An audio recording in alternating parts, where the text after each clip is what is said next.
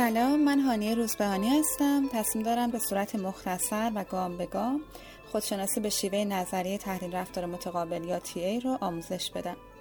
وایسی که الان گوش میدین سومین درس گفتار از این مجموعه است.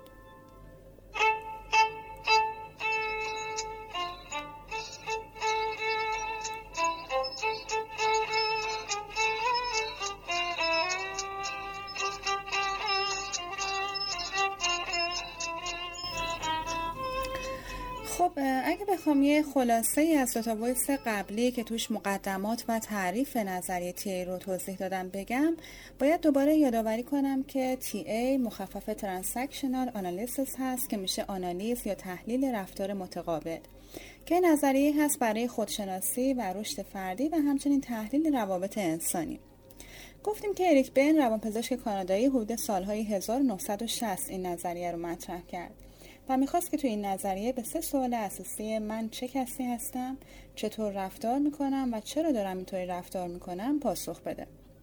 گفتیم که هدف ما در تیه همین هست که روندهای معیوب و تکرار شونده زندگیمون رو بشناسیم و قطعش کنیم و بتونیم با بالغمون به محیط جواب بدیم.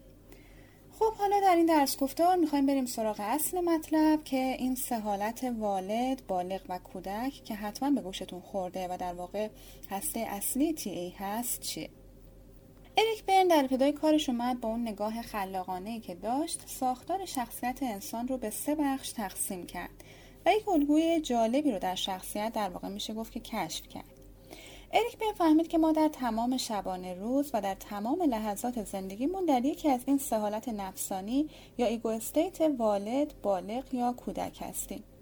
البته منظورش این نبود که ما یک موجود سه شخصیتی هستیم یا اینکه در درون ما سه نفر وجود دارن بلکه منظورش این بود که ما یک نفر هستیم اما سه وجه یا سه حالت روانی در ما وجود داره و این سه حالت هم نتیجه رشد مغزی و عصب شناختی ماست و کاملا با مغزمون مرتبطه.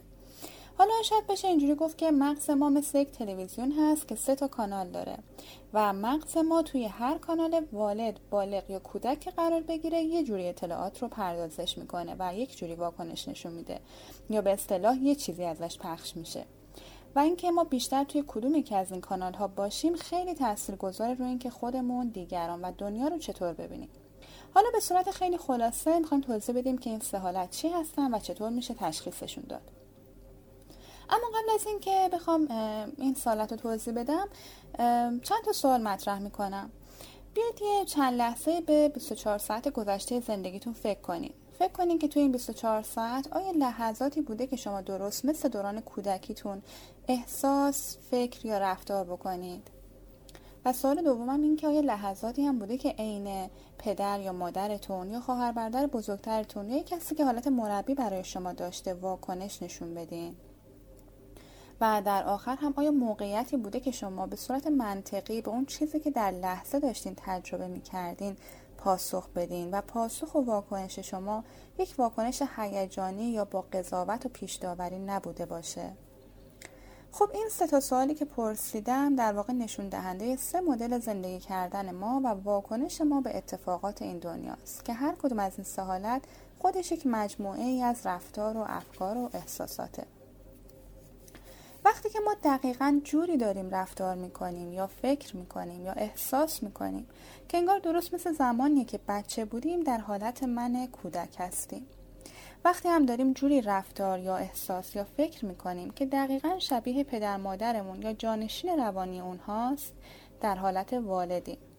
و وقتی هم که داریم طوری رفتار فکر یا احساس می‌کنیم که پاسخ مستقیم به اکنون و اینجاست نه واقعیتی که حاصل پیشفرس های ماست و نه چیزی که قبلا بهمون به یاد دادن و کاملا بر اساس منطقه در حالت من بالغ هستیم. خب این یک تعریف خیلی ساده از الگویی هست که اریک برن ارائه داد. حالا در ادامه با یه مثال سعی می‌کنم که توضیح بدم که ما چطور در طی روز از یک حالت به حالت دیگه سویچ میشیم یا تغییر می‌کنیم.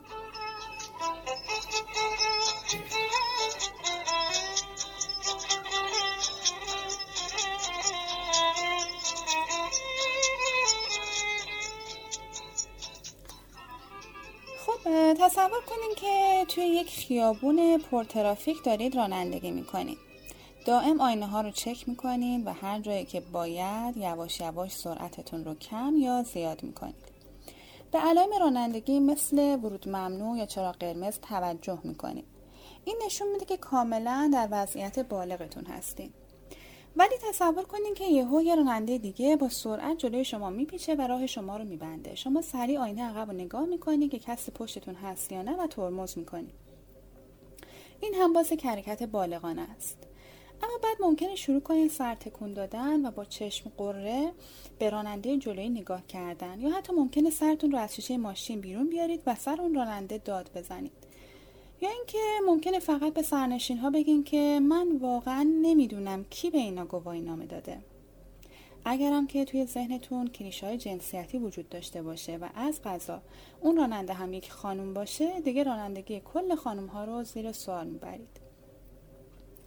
در این حالت اعتراض شما احتمالا شبیه واکنشیه که پدرتون موقع رانندگی نشون می‌داده و زمانی که شما دختر یا پسر کوچکی بودین و کنارش میشستین و اون در حال رانندگی بود کاملا این رفتارهاش رو ضبط کردین. و حالا الزاما می‌تونه پدر شما نباشه. می‌تونه هر کسی باشه که به عنوان بزرگتر از خودتون رفتارهاش رو در والدتون ثبت کردین. و در این موقعیت در حالت من والدتون دارید اجراش می‌کنید. ممکنه که به ساعتتون نگاه کنید و بفهمید که به خاطر ترافیک سنگین به جلسه کاریتون با رئیستون نمی‌رسید. میترسید و یهو تپش قلب می‌گیرید و عرق می‌کنید. توی, این توی این حالت شبیه دوران کودکیتون میشید که مثلا در دوران مدرسه زمانی که بیر به کلاس می‌رسیدید همونقدر مضطرب و نگران میشید و میرید در حالت من کودک.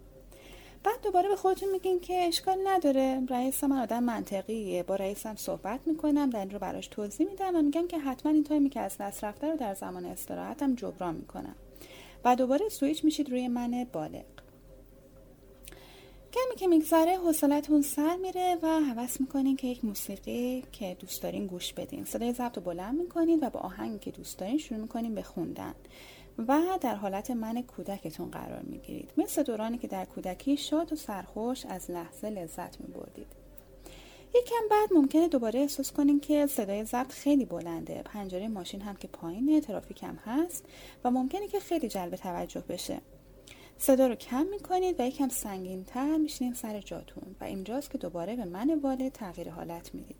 یعنی همون جوری که پدر یا مادرتون توی ماشین میشستن و یا اینکه به شما می‌گفتن باید اینطوری باشید.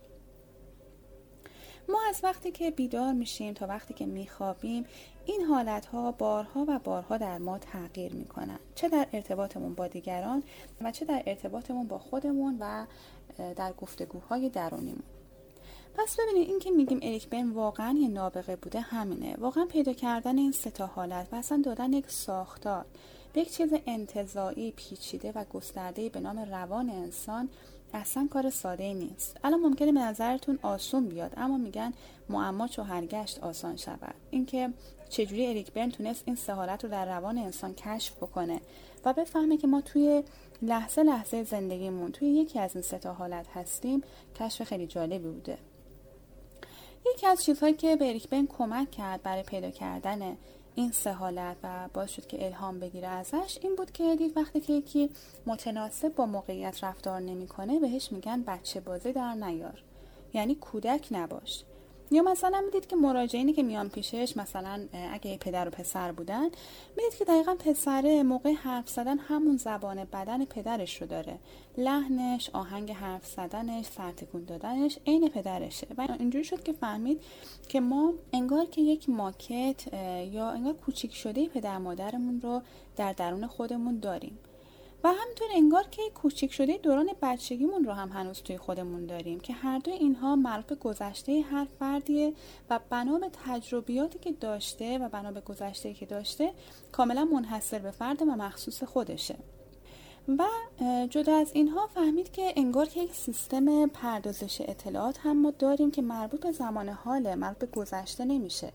و می‌تونه فارغ از بخش والد و کودک اطلاعات رو بسنجه و مورد ارزیابی قرار بده و تصمیم گیری کنه که میشه همون بخش بالغ ما.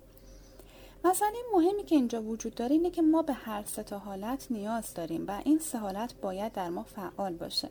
اما نکته اینجاست که بخش بالغ ما باید روی این سه حالت مدیریت بکنه. یعنی سیستم فرمان ما باید دست بالغ باشه وگرنه تمام رفتارهای ما افکار و احساساتی که در شبانه روز داریم میشه یه سری در واقع رفتارهای واکنشی و بدون خلاقیت و تکراری که می‌تونه متناسب با موقعیت نباشه و برای ما مشکل ساز بشه. خب فکر می‌کنم تا اینجا یه تصویر کلی از این سه تا استیت یا سه حالت نفسانی که هسته اولیه تیه هست توی ذهنتون شکل گرفته باشه. توی درس گفتارهای بعدی راجع به هر کدوم از این سه حالت مفصلتر توضیح میدم. اینکه کودک درون خودش به چند دسته تقسیم میشه و والد درون ما خودش چند نوع هست رو کامل براتون خواهم گفت.